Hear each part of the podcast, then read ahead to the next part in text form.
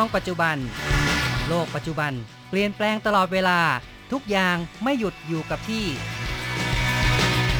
ย้อนอดีต ย้อนดูเรื่องราว วัฒนธรรม ความคิด ความเป็นอยู่ของผู้คนในอดีต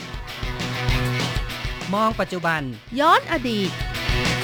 ดำเนินรายการโดย แสงชัย กิตติภูมิวงศ์รจรัตน์ยนต์สุวรรณ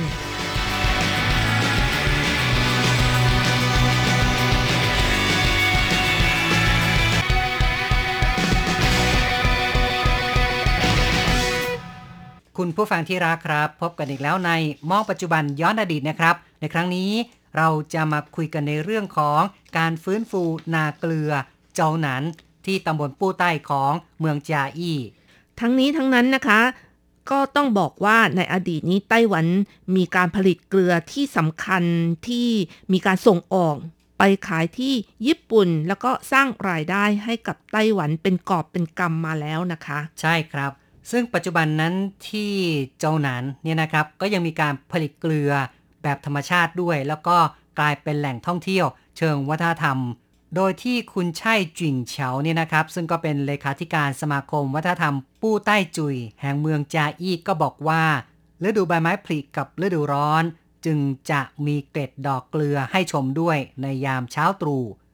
บนผิวน้ำบนบ่อเกลือจะเป็นภาพที่เราได้เห็นกัน ก็คือว่าจะได้เห็นเกล็ดดอกเกลือนะครับอืมก็เพราะว่าอุณหภูมิร้อน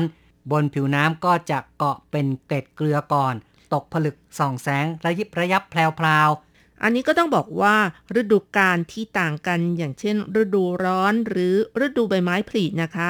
เกลือที่ผลิตได้ก็จะมีรสชาติที่แตกต่างกันไปด้วยค่ะๆครับ ก็จะมีเกล็ดเกลือจากฤดูกาลต่างๆ ที่แตกต่างกัน คุณใช่จิงเฉานั้น เป็นตัวตั้งตัวตีในการฟื้นฟูวัฒนธรรมเกี่ยวกับกิจการตากเกลือ ของนาเกลือโจหนาน ตั้งแต่ปี 2008 เป็นต้นมานั้น ลานตากเกลือโจหนาน นอกจากจะตากเกลือที่คุณภาพเยี่ยมยอดแล้ว ยังมีเป้าหมายสำคัญ นั่นก็คือการผลิตเกลือที่มีรสชาติเป็นเอกลักษณ์ของไต้หวันค่ะ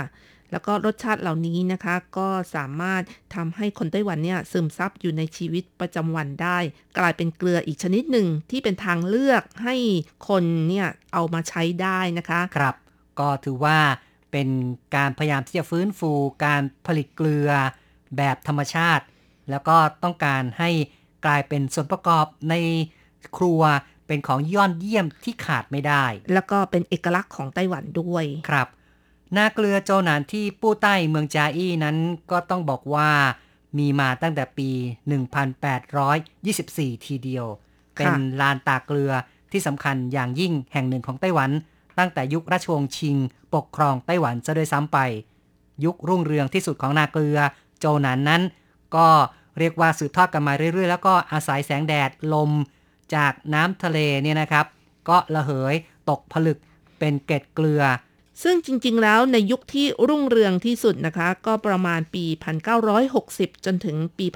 1970 ค่ะ ในช่วงนั้นก็มีคนงานนาเกลือเนี่ยมีมากนะคะ ประมาณ 1,000ถึง2,000 คนเลยทีเดียว แต่เนื่องจากการที่บริษัทเกลือไต้หวันต้องพิจารณาด้านต้นทุนในการบริหาร เพราะฉะนั้นก็มีการเลิกกิจการตากนาเกลือ ก็คือเลิกผลิตเกลือในปี 2001 ด้วยนะคะครับ แล้วก็ประกอบกับไต้หวันเข้าเป็นสมาชิกของ WTO ในปีนั้นด้วย ใช่ครับ ก็คือต้องพยายามปรับตัวนะครับ เพราะว่าต้นทุนเนี่ยในไต้หวันนั้นก็สูงมากขึ้นเรื่อยๆ การค่ะเข้าเป็นสมาชิกขององค์การการค้าโลกหรือว่า WTO นั้นจะต้องเปิดตลาดนำเข้าเกลือจากต่างประเทศ ซึ่งแน่นอนว่าเกลือต่างประเทศนั้นก็มีราคาที่ถูกกว่า เพราะฉะว่านั้นต้นทุนการผลิตนั้นถูกกว่าเนาะใช่นะครับค่ะ เพราะฉะนั้นนะคะ จุดจบแห่งยุคทองของการผลิตเกลือในไต้หวันที่ใช้แดดในการตากแบบธรรมชาตินะคะ ก็เลยสิ้นสุดลงค่ะ ครับไต้หวันเนี่ยก็ต้องบอกว่าล้อมรอบด้วยทะเลทั้งสีด้าน มีแสงอาทิตย์ที่พอเพียง ในยุคที่ฮอลแลนด์ปกครองไต้หวันนั้นก็เริ่มมีการผลิตเกลือแล้ว ยุคที่ญี่ปุ่นเข้ามาปกครองไต้หวัน ก็มีการผลิตเกลือทางภาคใต้ เป็นบริเวณที่มีการผลิตเกลือมากที่สุด เพราะถือว่าเป็นพื้นที่ที่อากาศร้อนกว่าใช่นะครับค่ะ แล้วก็มีน้ำทะเลที่แบบเป็นธรรมชาตินะคะ แล้วก็ในยุคสาธารณรัฐจีนยังส่งเกลือขายประเทศญี่ปุ่นสร้างรายได้ให้กับประเทศมากมายเลยทีเดียวใช่ค่ะก็ถือว่าเป็นแหล่งรายได้ของไต้หวัน ซึ่งได้เงินเป็นกอบเป็นกำทีเดียว แม้ว่าจะเรียกว่าเป็นจุดจบก็คือเลิกกิจการการผลิตเกลือในไต้หวันแล้ว แต่เป็นเพียงการปิดฉากในเรื่องของประวัติศาสตร์ของอุตสาหกรรมเกลือเท่านั้นนะคะ แต่ว่าวัฒนธรรมนั้นก็ยังสืบทอดต่อเนื่องนั่นเอง เพราะฉะนั้นเนี่ยเดี๋ยวนี้ปัจจุบันนั้นก็พยายามฟื้นฟูขึ้นมา เรียกว่าเป็นกระแสการท่องเที่ยวเชิงวัฒนธรรมค่ะและตั้งแต่ปี 2003 เป็นต้นมานะคะ ภายใต้ความพยายามผลักดันร่วมกันของ กลุ่มองค์กรพัฒนาวัฒนธรรม และท่องเที่ยว ตลอดจนองค์กรวัฒนธรรมในท้องถิ่นนะคะทำให้ลานตากเกลือหลาย ๆ แห่งในไต้หวันก็ได้ทยอยฟื้นฟูขึ้นมาด้วยค่ะ ครับ ก็คือพยายามที่จะพัฒนาขึ้นมาใหม่ในเรื่องของการส่งเสริมการท่องเที่ยว มีที่ลานตากเกลือจิงใจเจียวนะครับ ซึ่งก็ยังมี จิ้วเฉิงเอียนเทียนนะครับ ซึ่งก็คืออยู่ที่เขตเปยเหมินหนานเหลียว แล้วก็เขตอันหนันหมู่บ้านเล่อหัว แล้วก็ชีกูของนครไทยหนานครับก็ส่วนใหญ่จะอยู่ที่นครไทยหนานนะครับ ทางภาคใต้ แต่ว่าในวันนี้ที่เรามาคุยกันนี้ก็เน้นนาเกลือที่โจวหนันที่เมืองจาอี้ค่ะ ใช่ครับลานตากเกลือหรือว่านาเกลือโจวหนานนั้นก็ถือว่าถูกปล่อยรกร้างมานานกว่า 7 ปี ตั้งแต่ปี 2008 ก็มีการฟื้นฟูขึ้นมา ภายใต้การผลักดันของสมาคมวัฒนธรรม ปู้ใต้จุ๋ยนะครับ และบุคคลสำคัญในการผลักดันก็คือ คุณใช่จุ่งเฉานั่นเองค่ะ นาเกลือนี่ก็ถือว่าเป็นสนามเด็กเล่นของเขามาตั้งแต่วัยเด็กเลยนะคะ แล้วตัวเขาเองก็เป็นคนที่เกิดในเมืองจาอี้ด้วยค่ะ เมื่อผู้คนหนีจากไปนะคะ ธรรมชาติก็กลับคืนมา เพราะฉะนั้นบรรดานกต่างๆนะคะ หรือว่าฝูงปลาก็กลับคืนมาค่ะ ครับ ก็หมายความว่าเมื่อไม่ได้ทำนาเกลือเนี่ย ก็ทำให้ผู้คนนั้นไม่ได้หนาแน่นเหมือนอย่างอดีต เมื่อไม่มีคนอยู่ในบริเวณนั้น ธรรมชาติก็ค่อยๆฟื้นตัวขึ้นมานะครับ ก็คือว่าเมื่อไม่มีการทำอุตสาหกรรมการตากเกลืออีกแล้ว ธรรมชาติต่างๆ ก็ค่อยๆ ฟื้นฟู คือคนออกไปจากพื้นที่ธรรมชาติก็ฟื้นฟูขึ้นมาแล้วก็มีนกเข้ามาครับ ค่ะ รวมทั้งฝูงปลาอีกด้วยค่ะ แล้วเมื่อถึงยามที่ฝนกระหน่ำนาเกลือก็กลายเป็นบ่อน้ำยามหน้าแล้งนะคะพื้นดินก็จะแห้งแตกระแหง รอยแตกบนดินที่ค่อย ๆ ขยายตัวทำให้ไม่อาจเก็บกักน้ำทะเลได้ ดินที่ทำคันนาเกลือต่างๆนะคะ ก็พังทลายลงค่ะครับ ทำให้ในเวลาต่อมาคุณช่ายจิงเฉียว รวมทั้งสมัครพักพวกต้องร่วมแรงร่วมใจกัน บูรณะ ฟื้นฟูนาเกลือ ร่องน้ำรวมทั้งคันนาเกลือตามแบบฉบับดั้งเดิมเลยทีเดียวค่ะ อ๋อเนาะคือว่าหลังจากที่ไม่มีการทำนาเกลือแล้ว ก็ทำให้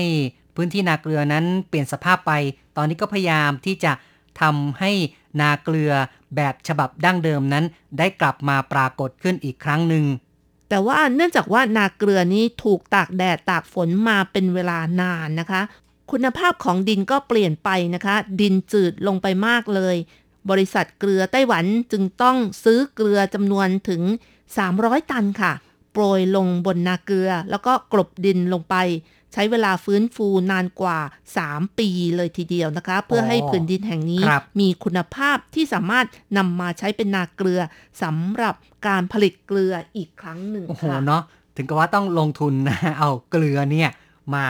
ใส่ถมลงไปในบนพื้นดินนั้นเลยนะครับใช่เนี่ยค่ะ ก็เหมือนกับการปรับปรุงพื้นดินสำหรับการเพาะปลูกประมาณอย่างนั้นเลยนะคะแต่นี่เป็นการปรับปรุงเพื่อผลิตเกลือครับ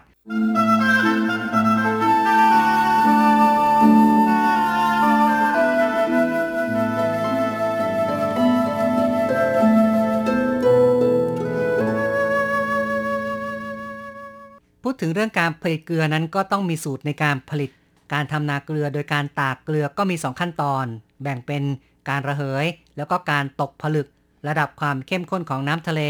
จะอยู่ที่ประมาณ 3 องศาโบเม่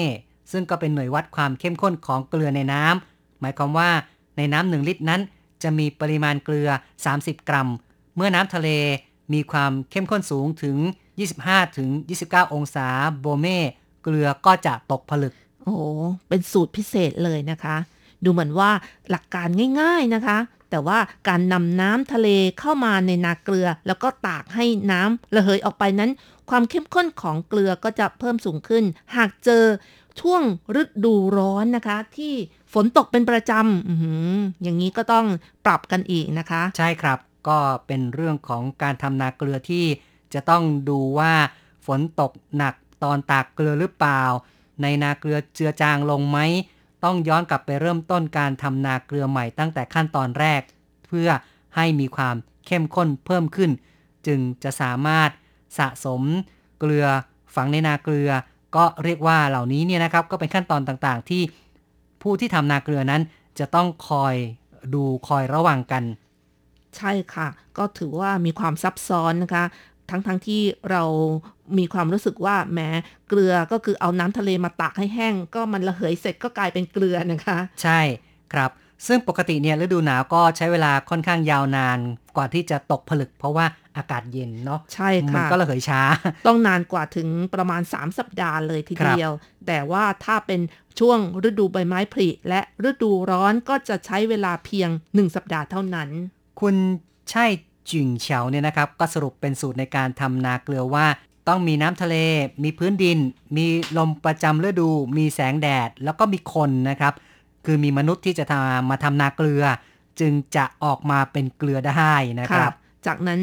นำเอาหัวใจแห่งการทำนาเกลือเหล่านี้มาแปลงคำประสมประสานกันเป็นเจ็ดคำนะคะ กลายเป็นสูตรสำเร็จในการทำนาเกลือก็คือ น้ำลม ดิน แดด คน ตากเกลือ ครับ ก็ถ้าพูดเป็นภาษาภาษาจีนเนี่ยนะครับ ก็สุยตี้ฟงกวางเหรินไส้เหยียนครับ ก็หมายถึงนาเกลือก็ต้องมีองค์ประกอบสิ่งต่างๆ เหล่านี้ จึงจะกลายเป็นเกลือออกมาได้ ใช่ค่ะ ก็ถือเป็นเรื่องที่น่าแปลกเลยทีเดียวนะคะ ครับ ชาวนาเกลือก็มีการบอกนะครับว่าการตากเกลือนั้นต้องตากน้ำก่อน ตากน้ำตากดินก่อนนั่นเอง ก็หมายถึงว่าต้องให้น้ำระเหยไปนะครับ บรรพบุรุษของชาวไต้หวัน ก็มีการออกแบบนาเกลือ โดยการชักน้ำในทะเล ในช่วงที่น้ำขึ้น ให้ไหลเข้าไปในนาเกลือ อาศัยความต่างระดับของพื้นดินที่แตกต่างกัน ในการปล่อยน้ำเกลือ จากการตากแดดไหลเข้าไปในแปลงย่อยของนาเกลือแต่ละแปลงค่ะ นี่ก็กล่าวได้ว่าเป็น ภูมิปัญญาและประสบการณ์ของบรรพบุรุษของชาวไต้หวันนะคะ จนกลายเป็นประวัติศาสตร์การทำนาเกลือที่อยู่ในไต้หวันที่มีความยาวนานกว่า 338 ปีค่ะ ครับ นับว่าเป็นสิ่งที่สืบทอดต่อเนื่องกันมานะครับ และปัจจุบันนั้นก็เรียกว่ายังพยายามที่จะอนุรักษ์เอาไว้ต่อไป ดังจะเห็นได้ว่าพยายามที่จะฟื้นฟูนาเกลือที่เก่าแก่ต่างๆนั้น ให้มีการผลิตเกลือแล้วก็เป็นสถานที่ในเชิงท่องเที่ยวด้วย คุณผู้ฟังครับในวันนี้เราก็พูดกันถึงเรื่องของเกลือนะครับ ซึ่งเกลือก็เป็นส่วนประกอบสำคัญในการปรุงอาหาร แล้วก็เป็นสิ่งที่มีความสำคัญในชีวิตประจำวันของชาวจีนแล้วก็เกลือนะคะ ก็ถือเป็นเรื่องที่เก่าแก่ที่สุดก็ว่าได้ แล้วก็เป็นสิ่งที่หาง่ายที่สุด ยังมีแร่ธาตุที่สำคัญจำเป็นต่อร่างกายอย่างยิ่งด้วยค่ะ ครับ ถูกต้องแล้วนะครับ เกลือนั้นเป็นสิ่งที่สำคัญเป็นส่วนประกอบในการปรุงอาหาร ตั้งแต่อดีตจนถึงปัจจุบัน ก็เรียกว่าขาดแคลนกันไม่ได้ ในพื้นที่ที่ไม่ได้ติดทะเลนั้น เกลือยิ่งมีคุณค่ามากขึ้นไปอีก ในชีวิตประจำวันของชาวจีนนั้น เกลือถือเป็นหนึ่งในเจ็ดสิ่งที่ขาดไม่ได้ ก็คือ ฟืน ข้าว น้ำมัน เกลือซีอิ๊วน้ำส้ม แล้วก็ชานั่นเองนะครับ ก็ บอกได้เลยว่าเกลือนี่สำคัญจริง ๆ แหละ เอาละครับ การพูดคุยในรายการ มองปัจจุบันย้อนอดีตในวันนี้ เห็นทีต้องขอยุติลงกรอย่าลืมกลับมาพบกันใหม่ในครั้งต่อไป สวัสดีครับ สวัสดีค่ะ